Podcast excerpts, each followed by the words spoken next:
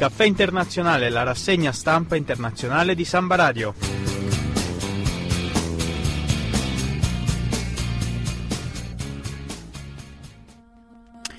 Benvenuti, eh, qui è Fabio Zacà da Samba Radio, in regia quest'oggi abbiamo Francesca Re, puntata del 13 marzo 2012 del Caffè Internazionale, la seconda puntata.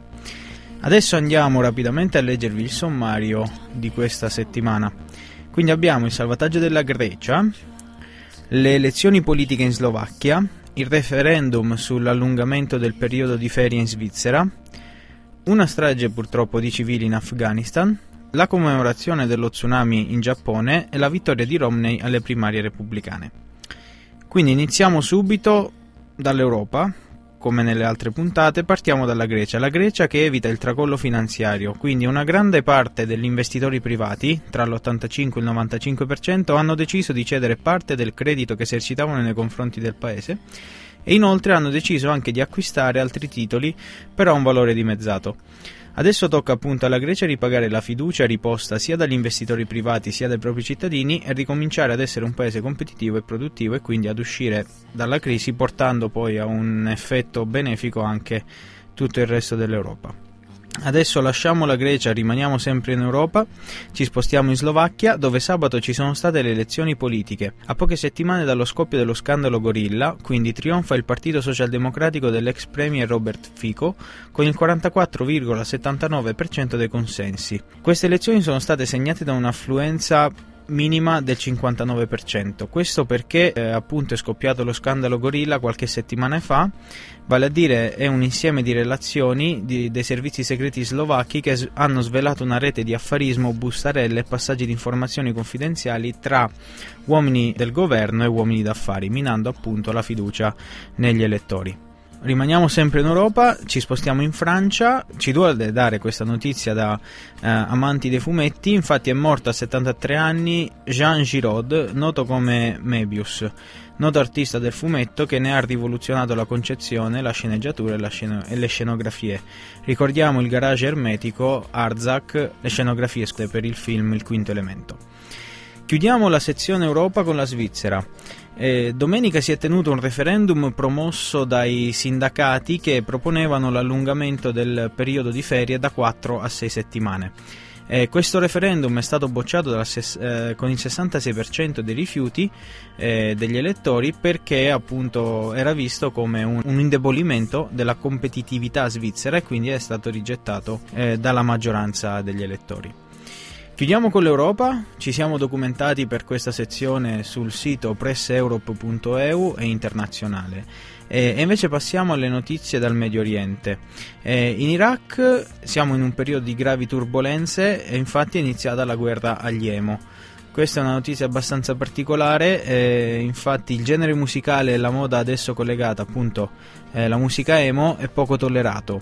E attivisti e medici a Baghdad riferiscono che nelle ultime due settimane sono stati portati negli ospedali della capitale 14 cadaveri, per la maggior parte eh, ragazzi. Questi ragazzi appunto ascoltando musica emo e adottando i dettami della moda emo sono stati bersaglio degli estremisti sciiti che eh, li paragonano a dei satanisti e quindi devono essere eliminati, come riferito dal Ministero degli Interni iracheno che ha proprio indetto una campagna contro la musica e la moda emo. Quindi siamo passati dai punk rieducati in Indonesia alla guerra contro gli emo in, in Iraq. Ci spostiamo di poco eh, a fianco in Afghanistan dove eh, c'è stato eh, per così dire il Milei afghano. Il Milei si fa riferimento all'avvenimento eh, durante la guerra del Vietnam in cui eh, una pattuglia di soldati statunitensi ha praticamente massacrato un intero villaggio vietnamita. Qui non è successa la stessa cosa per fortuna, purtroppo però ci sono state delle uccisioni. Infatti questo militare statunitense è al momento sotto arresto ed è accusato di aver ucciso 16 civili in due villaggi nella provincia di Kandahar.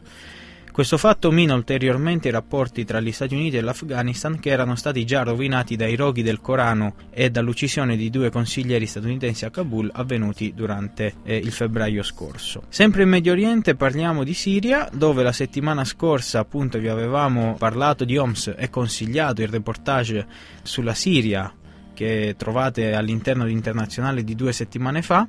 Oggi torniamo a parlarvi della città dei ribelli dove sono stati trovati 51 cadaveri di civili.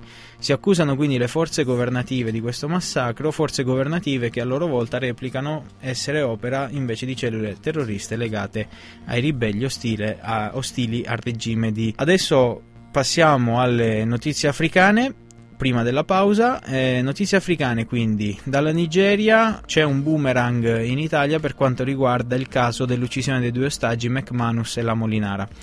Questi due ostaggi, ingegneri eh, petrolchimici, pri- prigionieri da maggio, ve- erano stati uccisi appunto durante un blitz eh, delle forze speciali inglesi durante l'8 marzo. E questo, questo blitz appunto condotto dalle forze speciali inglesi senza eh, l'ausilio necessario dei servizi segreti italiani senza nemmeno la coordinazione dei servizi segreti italiani porterà a una ridiscussione dei vertici degli stessi servizi segreti italiani che purtroppo è, mm, è, finito in questa maniera abbastanza cruenta. I due ostaggi sono stati uccisi durante appunto la liberazione, la, la tentata liberazione da parte eh, delle forze speciali inglesi. Ci spostiamo nel Congo dove si sono tenuti eh, questa settimana i funerali delle 223 vittime vittime delle esplosioni del deposito di munizioni a Brazzaville che hanno causato vittime congolesi e cinesi. Infatti questa notizia viene riportata dal China Daily, il maggiore quotidiano cinese che riguarda appunto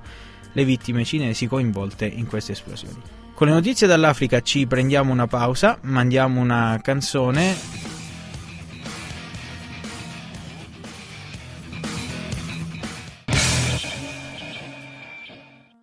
Bene, bentornati, questa era Coffee Shop dei Red Hot Chili Peppers. Vi spiego il perché di questa canzone. Ho deciso che, visto eh, dal momento in cui il, caffè, il programma si chiama appunto Caffè Internazionale, sarebbe bello abbinare a ogni puntata una canzone a tema. Quindi questa, la prima, appunto si chiamava Coffee Shop dei Red Hot Chili Peppers. Nelle prossime settimane ne ascolteremo altre sempre legate al caffè. Torniamo alle notizie, ci spostiamo dall'Africa all'Asia. In Giappone, alle 2.46 dell'11 marzo, i giapponesi si sono raccolti in un minuto di silenzio per ricordare le 19.000 vittime dello tsunami dell'anno scorso. Mm, la settimana scorsa vi avevamo parlato di quello che è successo appunto in Giappone a Fukushima e chiudiamo questa parentesi parlandovi appunto della graduale chiusura di molti reattori nucleari. Infatti ad oggi solo due degli 84 eh, reattori presenti sul territorio giapponese è aperto e operativo. Lasciamo il Giappone e ci spostiamo in Cina.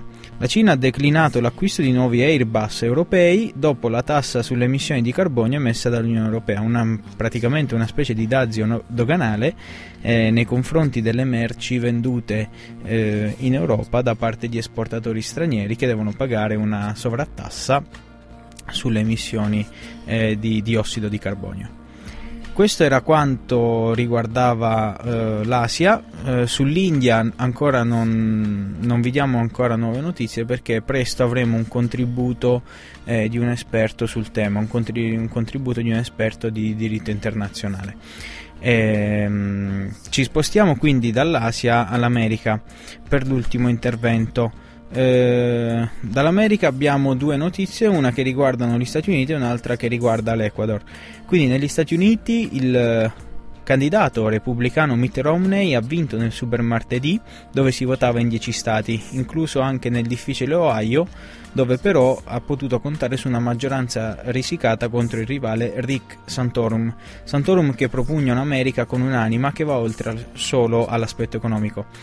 Romney invece eh, propone un attacco contro Obama, cioè lui porta avanti una, un, una, politica di attacco nei confronti di Obama definendolo un poco debole punto vista, dal punto di vista della politica estera, tutto sommato però Romney non sembra essere il cavallo vincente per il Partito Repubblicano, infatti i riscontri dei sondaggi non sembrano essere molto promettenti, anche se è l'unico che ha i mezzi e le capacità di eh, appunto con, convogliare all'interno della, del suo ticket elettorale tutti i partiti repubblicani anche la maggioranza dei consensi degli elettori repubblicani.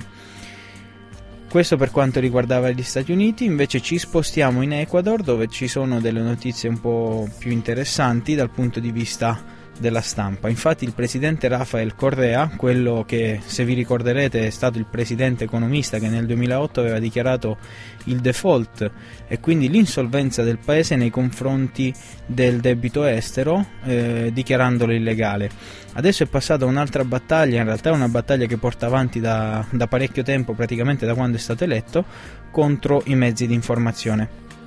Questa volta si è scagliato contro il quotidiano e l'universo ed alcuni dei suoi collaboratori e giornalisti sono stati eh, carcerati e obbligati a pagare una multa eh, di 40 milioni di dollari.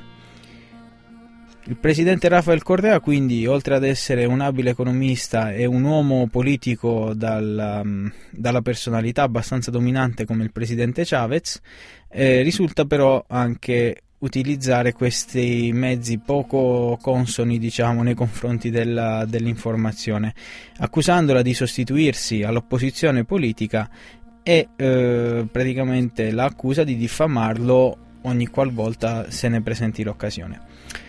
Questa era l'ultima notizia della settimana eh, della settimana scorsa appunto. Vi ricordiamo che di, vi ricordiamo il, l'appuntamento con il Festival Cinevisioni organizzato da Maya Onlus e da Internazionale, di cui ci sarà anche uno speciale della, della trasmissione che pubblicherò a poco. E vi invito a seguirci sul sito sambaradio.it e a scaricare il podcast allegato alla puntata. La puntata si chiude non con la sigla, eh, cioè sì, si chiude con la sigla, ma prima di, della sigla mandiamo un contributo sempre a tema del caffè. Eh, questa settimana mi sono divertito a guardare alcuni film che, che, riguardano il caffè e ho trovato una scena abbastanza particolare tra Tom Waits e Iggy Pop all'interno del film Coffee and Cigarettes di Jim Jarmusch. Quindi prima della sigla vi mandiamo questa brevissima clip. Hey, cigarettes and coffee, man. That's a combination.